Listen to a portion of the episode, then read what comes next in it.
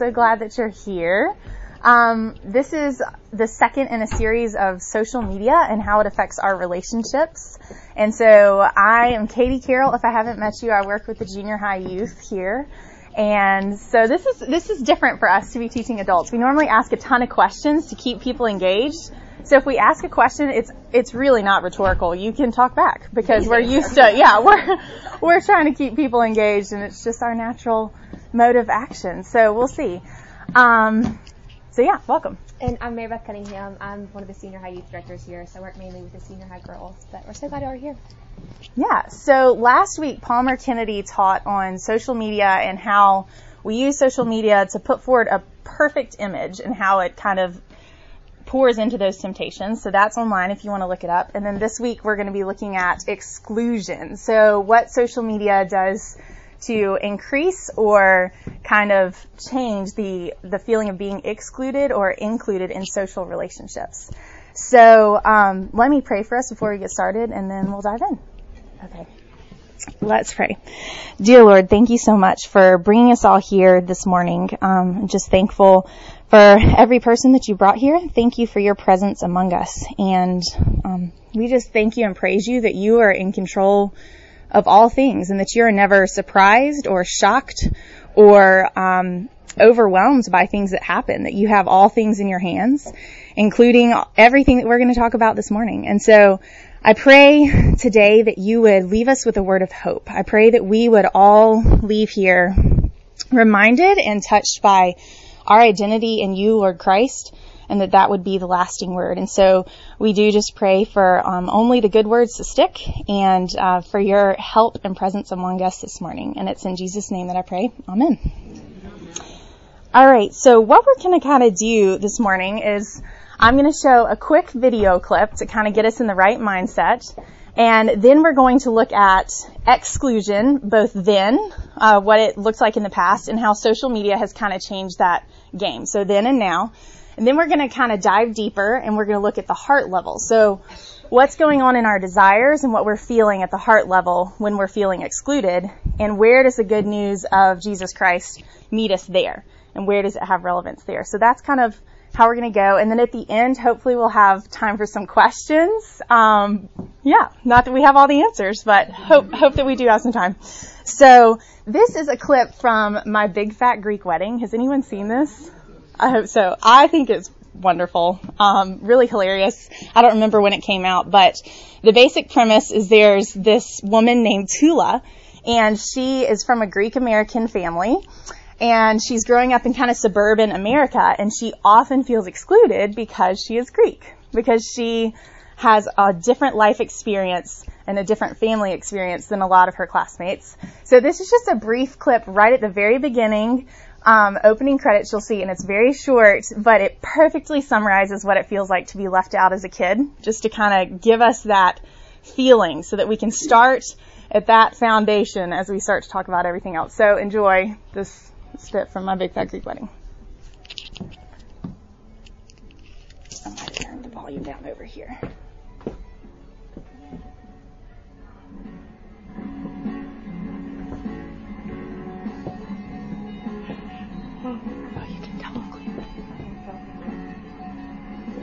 You, you better get married soon. You, you started to old.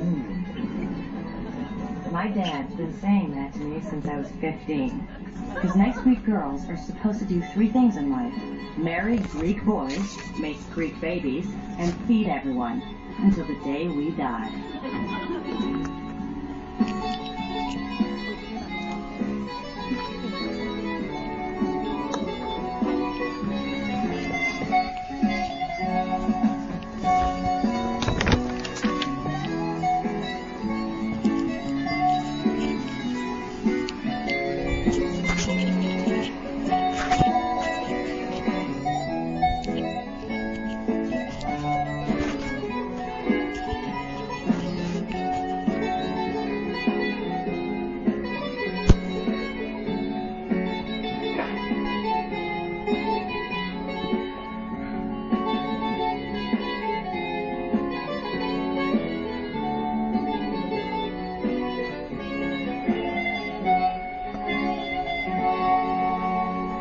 Was growing up, I knew I was different. The other girls were blonde and delicate, and I was a swarthy six-year-old with sideburns. I so badly wanted to be like the popular girls, all sitting together, talking, eating their Wonder Bread sandwiches. What's that? It's moussaka. Moussaka? And while the pretty girls got to go to Brownies, I had to go to Greek school. Ο Νίκος έχει ένα κατσίκι. Alright, so there it is. So we're holding on to that feeling, that exclusion, that no place to sit at the lunch table, um, just don't belong kind of feeling. And so to start, we're kind of look at exclusion then versus now. So what it kind of looks like for us as far as I feel like we've all had that moment where we just like don't belong or we were left out, whether it's when you're younger and no place to sit at the lunch table or no one to play with on the playground, being told it's a two person game. Um, even not having like a date to homecoming or not being invited at the party, all those things, that's nothing new that our kids are facing right now. The difference, however, is how maybe we found out on a Monday morning when we got back because there were whispers. Our kids really know, like in real time, I'm missing out. They have this constantly present social media, which has made basically it inescapable for them to know kind of what's going on um, they're able to see exactly what they're missing out on too. So not just knowing, hey, I wasn't invited in real time at the moment, they're looking at Snapchat stories or Instagram stories and they can view exactly the fun that their friends are having without them. Um, and so it just almost makes the sting that much worse and it creates this idea of that's the life I should be living or these are the friends I should have or I should be invited.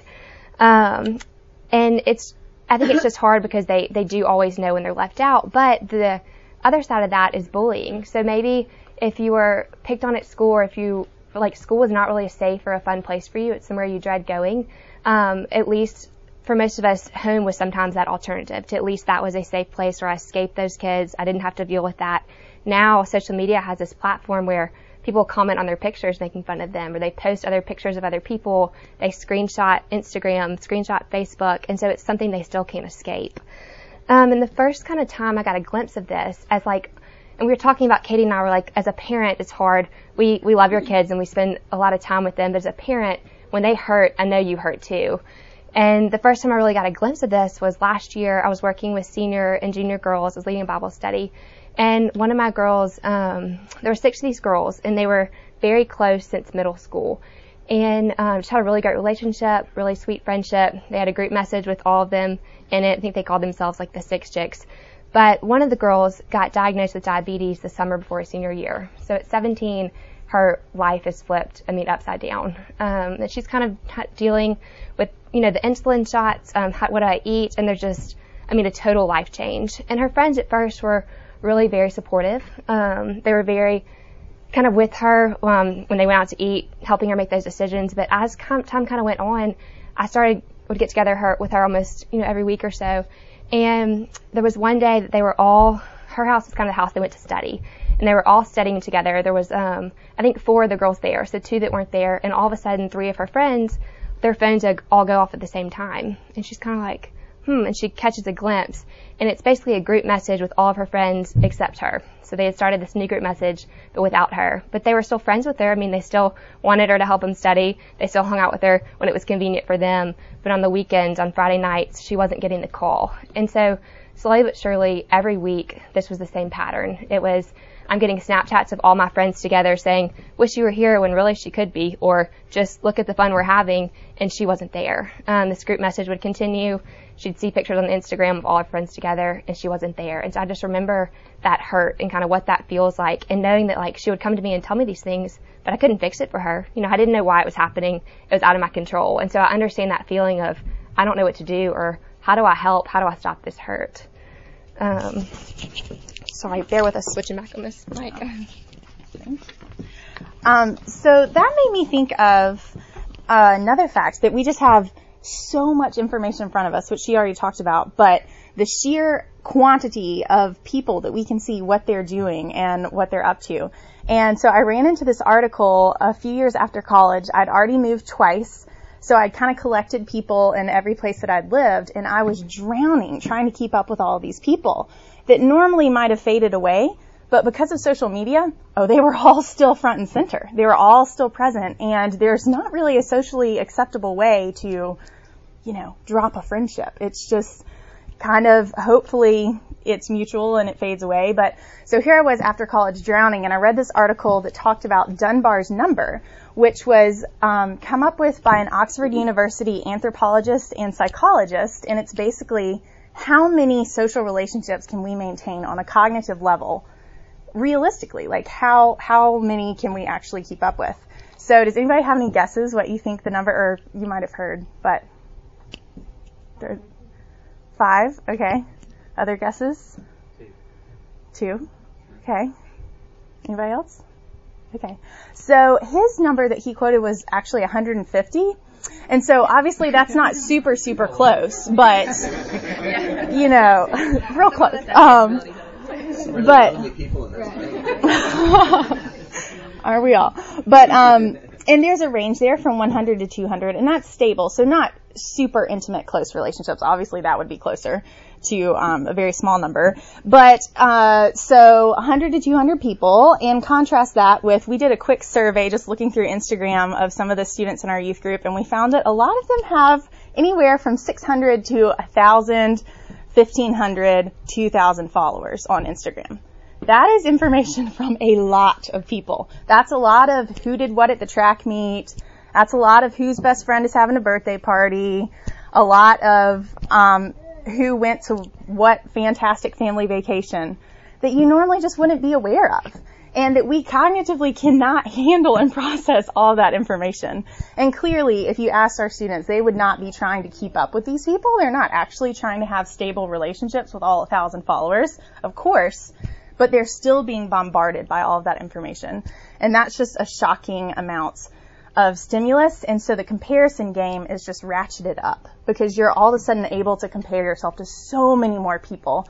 And I know that y'all feel this too. I feel it. I know things about my high school, my fellow high school class that I would have never known. like, I know their kids' first names. I know like what their kitchen looks like. It's really bizarre what I know that I normally would have been blissfully unaware of.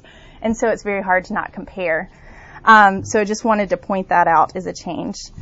So now we're going to transition a little bit into what's going on at a heart level underneath this feeling of being excluded. So we're bombarded with all this information and it made me think of basically when we are crushed by being excluded socially, what we're actually doing is we're valuing our connections in the world more highly than we're valuing our connection with God, the creator of the universe. And this made me think of um, a psalm, Psalm 73, where the writer is extremely honest, and I've always really valued it because he is doubting, is it really worthwhile for me to be connected with God? Is this connection with God really worth it? Because I'm looking around at these people who don't follow God, and they seem pretty healthy. They seem pretty well connected, rich, happy. They seem great. Meanwhile, I'm really struggling. And so you can see his, he's just questioning, is this connection with God worth it? And I think we all do that in so many scenarios in our life over and over again throughout our life. So I want us to just look at Psalm 73 really quickly because I think it's really worth the time. So I've got it up on a slide in case you don't have it in front of you. Um, so let me just read from Psalm 73. Truly God is good to Israel, to those who are pure in heart. But as for me, my feet had almost stumbled, my steps had nearly slipped, for I was envious of the arrogant when I saw the prosperity of the wicked. For they have no pangs until death, their bodies are fat and sleek. They are not in trouble as others are, they are not stricken like the rest of mankind. Therefore pride is their necklace, violence covers them as a garment. Their eyes swell out through fatness. Their hearts overflow with follies. They scoff and speak with malice. Loftily they threaten opposition. They set their mouths against the heavens, and their tongue struts through the earth. Therefore his people turn back to them and find no fault in them. And they say, How can God know? Is there knowledge in the Most High? Behold, these are the wicked, always at ease. They increase in riches. All in vain have I kept my heart clean and washed my hands in innocence. For all the day long I have been stricken and rebuked every morning. If I had said, I will speak thus, I would have betrayed the generation of your children. So you hear that, you hear him talking about their, just how well off they are, increasing in riches, and he questions, is it in vain that I've kept my heart clean? And I'm sure, you know, if you're a parent in this room, you felt that, you know, wrestling with your kids with boundaries and social media. Is it worth it? Is this, I'm, I'm setting up all these boundaries and having fights that feel like World War, War Three. And you just wonder, are those kids happier? The other kids whose parents have no rules, is this better for them? And, um, what we see is that there's a huge transition and a good answer to that question. So starting in verse 16, it says, But when I thought how to understand this, it seemed to me a wearisome task until I went into the sanctuary of God. Then I discerned their end. Truly you set them in slippery places. You make them fall to ruin. How they are destroyed in a moment, swept away utterly by terrors. So this is very extreme, but like a dream when one awakes. O Lord, when you rouse yourself, you despise them as phantoms. When my soul was embittered, I was pricked in heart. I was brutish and ignorant. I was a beast towards you. Nevertheless, I am continually with you. You hold my right hand. You guide me with your counsel, and afterward you will receive me to glory. Whom have I in heaven but you? And there is nothing on earth that I desire besides you. My flesh and my heart may fail, but God is the strength of my heart and my portion forever. For behold, those who are far from you shall perish. You put an end to everyone who is unfaithful to you. But for me it is good to be near God. I have made the Lord God my refuge that I may tell of all your works. So he has this turning point when he goes into the sanctuary and when he worships the Lord. And he remembers that there's all of these pictures of reality being posed by the world, but the one true reality is God, and that He's the ultimate one that's going to fulfill. And it leads him to this place where just such an extreme contrast. In verse 25, he's saying, Whom have I in heaven but you? What other relationships ultimately matter besides God? What can be of more value? And there is nothing on earth that I desire besides you. Um, and talking about God being our portion. So truly, this is um, an extreme contrast, and he realizes that our relationship with God is more valuable than any other connections we could have here on this earth. And that made me think of some parables that we're not going to look at this morning for the sake of time, but the parable of hidden treasure, where, um, and the, the parable of the pearl of great price, where the main character basically is willing to sell and get rid of everything else so that they can have the connection with God. They see that the hidden treasure that's buried in this one random field is worth anything else that they could have, any other number of properties, fields, cattle. Um, so realizing that our connection with God is of utmost value, the creator and sustainer of this universe. And um, so just remembering that sometimes when we're crushed by our exclusion, it's because we're feeling like people are big and God is small. Everything that people think of us is huge in our minds, and that relationship with God has just disappeared from the radar and it's not informing what we're thinking or feeling in that moment. So uh, you can join me in prayer that we will and all of our students will be able to value and see what the worth of our our relationship with God is, and that that would be worth more than anything else that we could possibly have. Um, and then just one other note about um, with that connection with God, we also have the promise that He's in control. Uh, so this is one of my favorite verses from Psalm 138. The Lord will fulfill his purpose for me. Your steadfast love, O Lord, endures forever. Do not forsake the work of your hands. Great thing to pray um, for yourself and for your kids. But I, our God doesn't fail. So if we have that connection with him, then we can trust that he's in control and he's got this. So that's our first little heart connection point. And then Mary Beth's going to take us on from there. So we also see that sometimes outside of Christ, we have these two responses as to when we feel rejected, what kind of happens. And the first one we're going to talk about is feeling kind of overwhelmingly rejected or unworthy. So when we're not invited to something or we feel excluded, our child's not invited, what they're really feeling, other than just left out or sad that they're not there, which they do, they feel sad, they're really wondering like, what's wrong with me? Or, you know, have I done something wrong? They feel very unworthy. Like, why am I not worthy of these friendships? Why are these people not including me?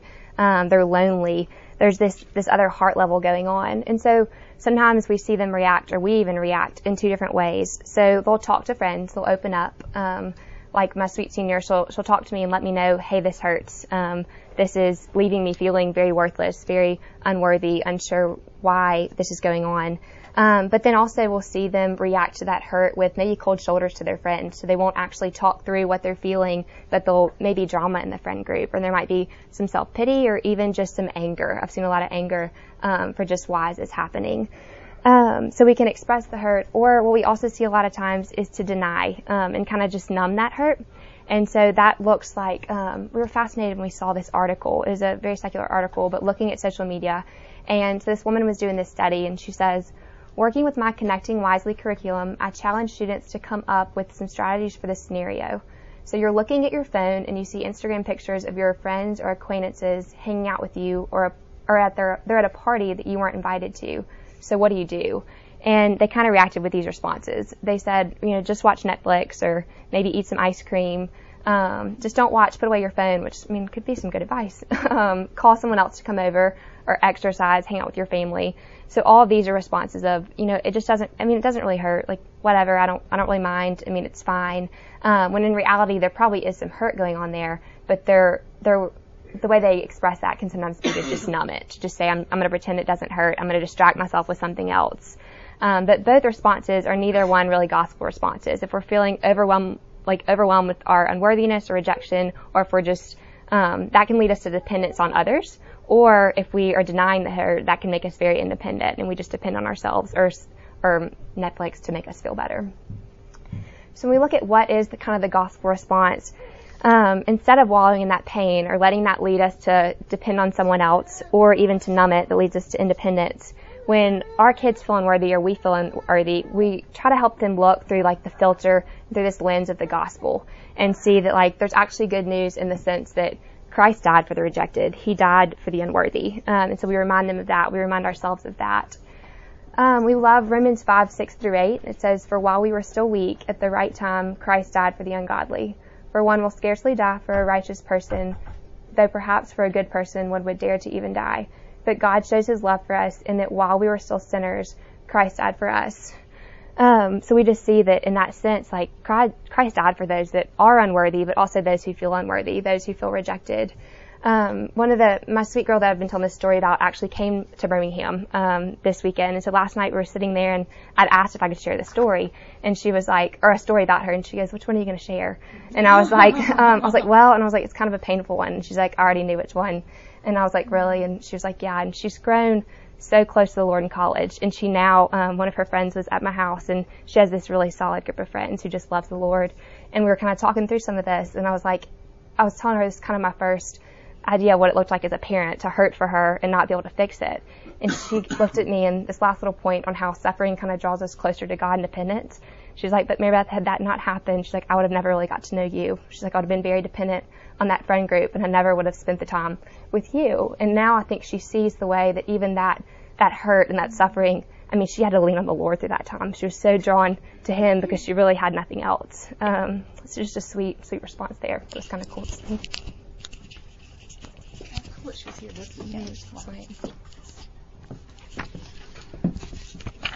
All right, so uh, still looking at heart level, what's going on. Um, besides valuing our relationship with the world and our connections there, which I left out one point that I remembered. It's very hard, for example, as a young adult to think, you know, it's it's worth more that I'm in a relationship with Jesus Christ than that I'm family friends with the former president of the sorority or fraternity I want to join at, you know, fill in the blank school. All those things seem overwhelming, and from the world's perspective, that is the most important thing, right? Your social connections is what gets you everything. What are the stats for finding a job?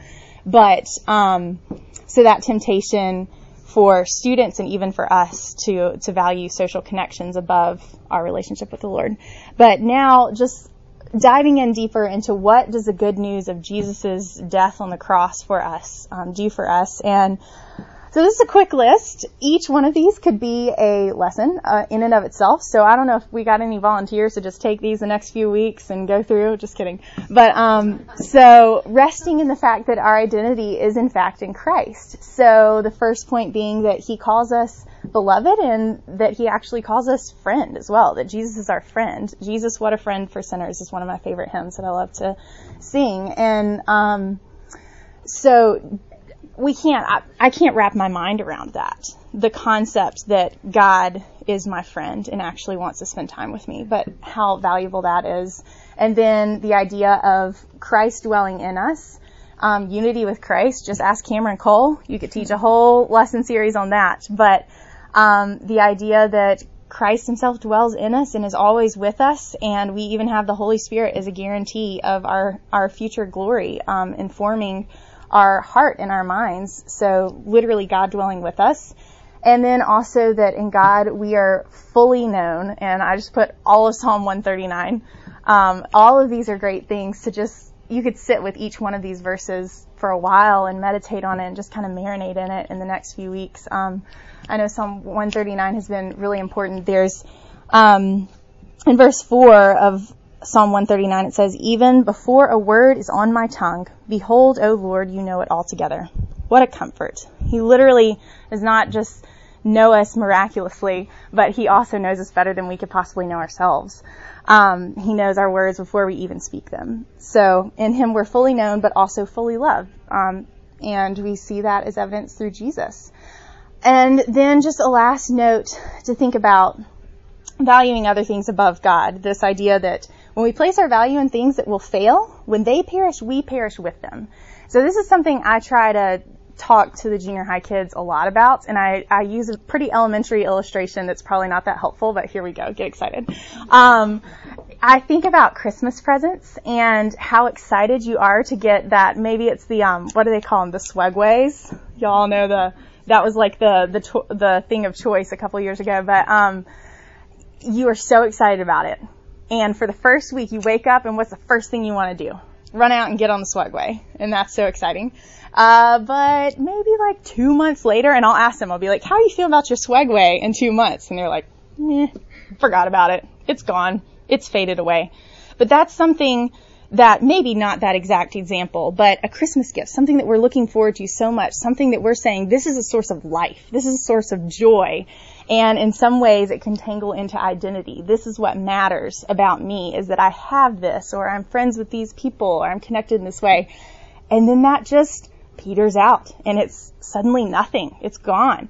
And so this idea that um, we're helping our kids when we help them to place their identity in God as opposed to other things because when these things fade, their whole identity is rocked and shaken, whereas our identity in Christ cannot be touched or damaged.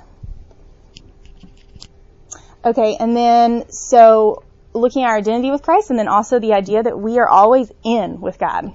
Because of Jesus, we are we may be excluded in this this world, but we can't shake our inclusion with God.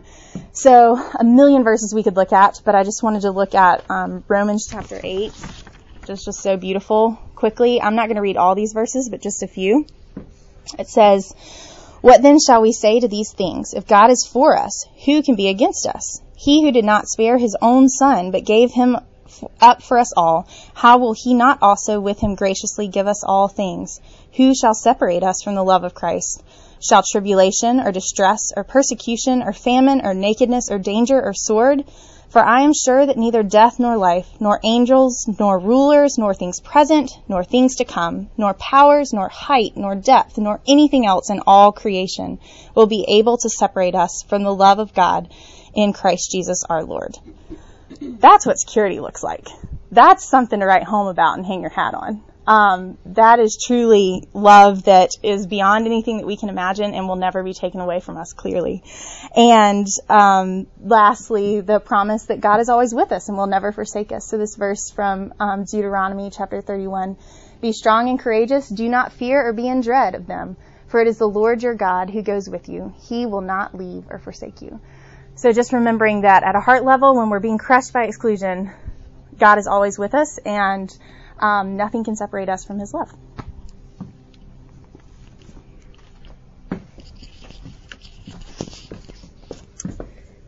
And so we're looking too at like this conclusion as far as true fulfillment is found in Jesus. Um, back to a little bit what Katie was talking about about how we search for approval. We're going to talk about whose approval are we seeking. Um, we do that as well. I mean, as adults, we seek approval in our jobs or in um, other people, our parents, our children. Um, but with kids, we see them. There's kind of these four buckets that sometimes we see all of us, but the way that they put their identity in other things. One would be like self. So even on a social media platform, there's this selfie culture. I mean, they're constantly taking pictures of themselves, constantly posting what they're doing. Um, every moment's documented, and so they're seeking for approval or their identity in themselves um, or in others. So we see that we possibly seek approval and identity in others. And so that looks for like how many likes did I get on my picture? Or, you know, how many people are at my birthday party? How many people invited me? How many people like me? Um, or even the world. So she talked about the Christmas presents, our possessions, our worldly things.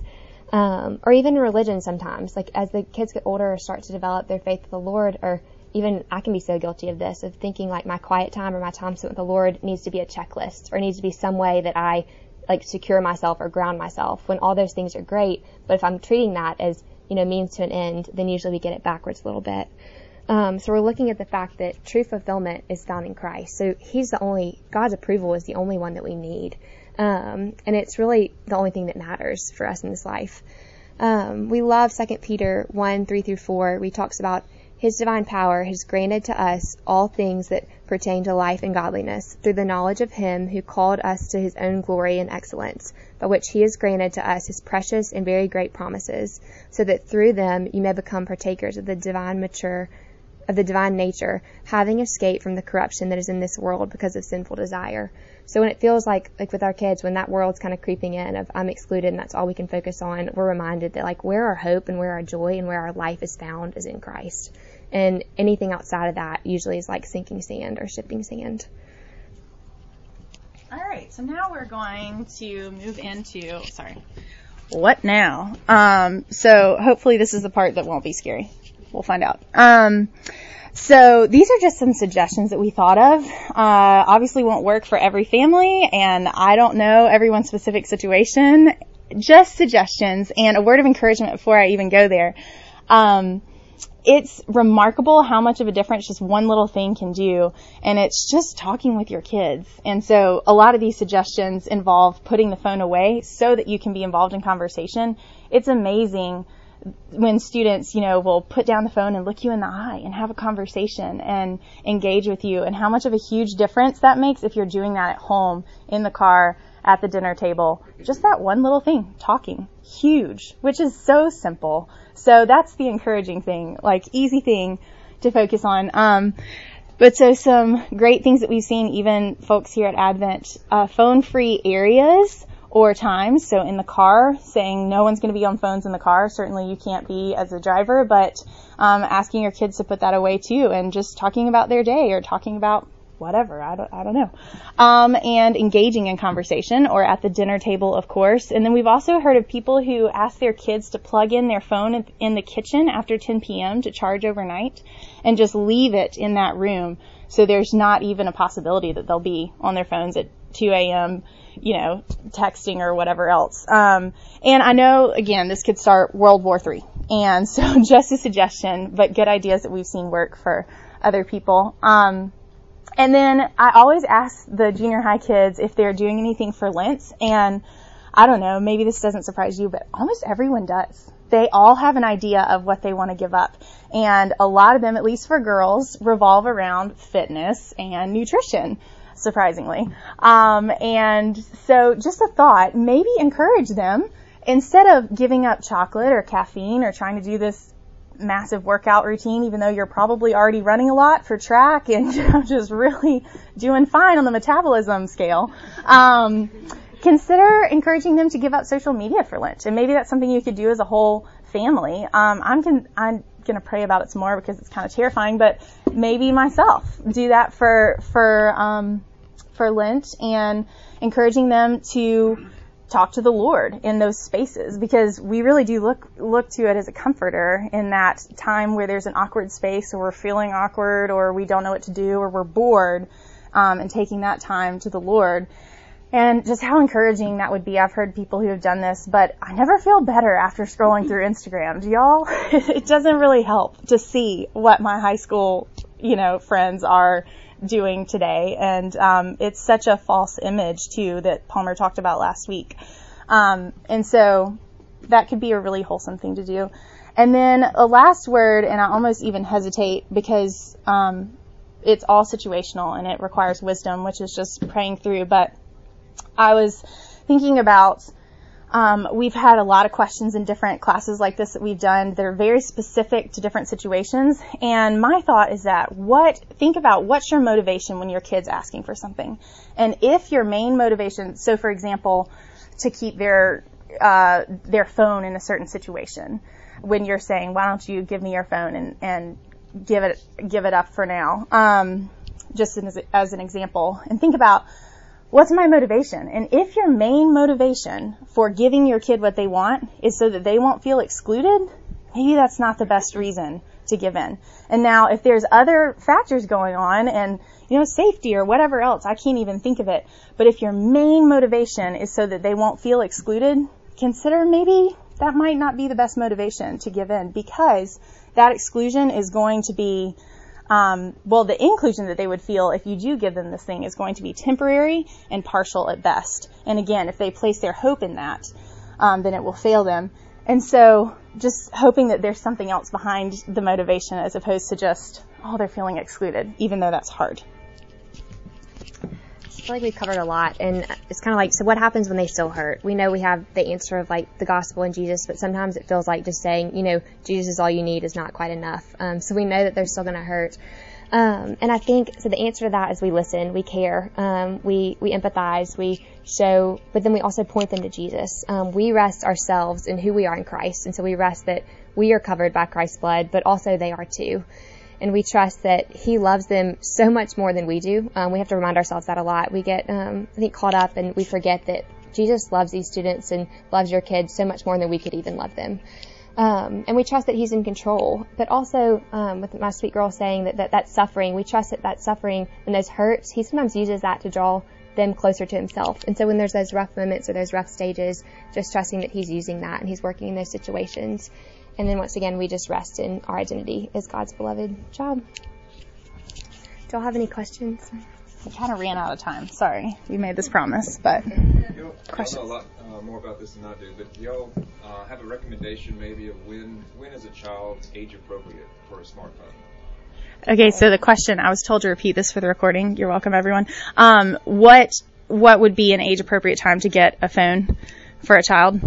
My mom's rule was always you'll have a phone when I need you to have one. So like if I like if I, I didn't need one or she was able to have like get in touch with me without me being there, then that was my determination. So it was seventh grade for me. Um, and I think my brother was seventh grade as well. But I think it's so situational based and so hard. Um, and kind of back to Katie's, you know, motivation. Is it something that they're at the place where they need, um, or is it a lot of times I even know with school, like there's so many like emails and things that they need, they need those devices. Um, but you know, is the motivation so that they're not the only kid without a phone. Jay Cunningham, my father, I can tell you could care less if I was the only person without a phone. His reason was always like, it's because I love you. And I didn't understand that at the time. And now he's like, I promise I actually care about you. And so that's why these rules are in place or these disciplines are in place. And I don't answer for an actual age. I was seventh grade, but it was when, when they thought I needed one. that's really hard. I don't know. Sorry. Other questions?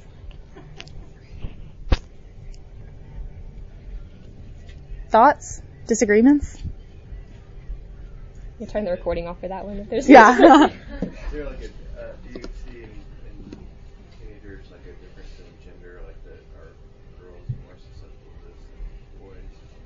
So the question was, is there a difference between the genders, between girls and guys, and how may they be more susceptible? That's a great question. We talked about that a little bit in preparing and realized, oh, we're only thinking about girls because we work with girls all the time. And I do think it looks very different for guys. Um, a lot of the stuff can be the same comparison, but obviously for girls, or even comparison in the area of body image, but for girls, that area of body image and appearance is so much more profound and um, just something they're more susceptible to. Um, with guys, I've noticed it's different as far as probably the age, but with girls, you see this comparison of like, she's skinnier, she's prettier, she has more. And with the guys, what I tend to notice is that a lot of the comparison that way is, oh, he has that boat, or oh, he has that truck, or so the social media, that aspect may not necessarily be exclusion, because sometimes guys can shake that off a little better, but it's a seeing what they don't have and having this image of, this is what I need to have. that helps. Right.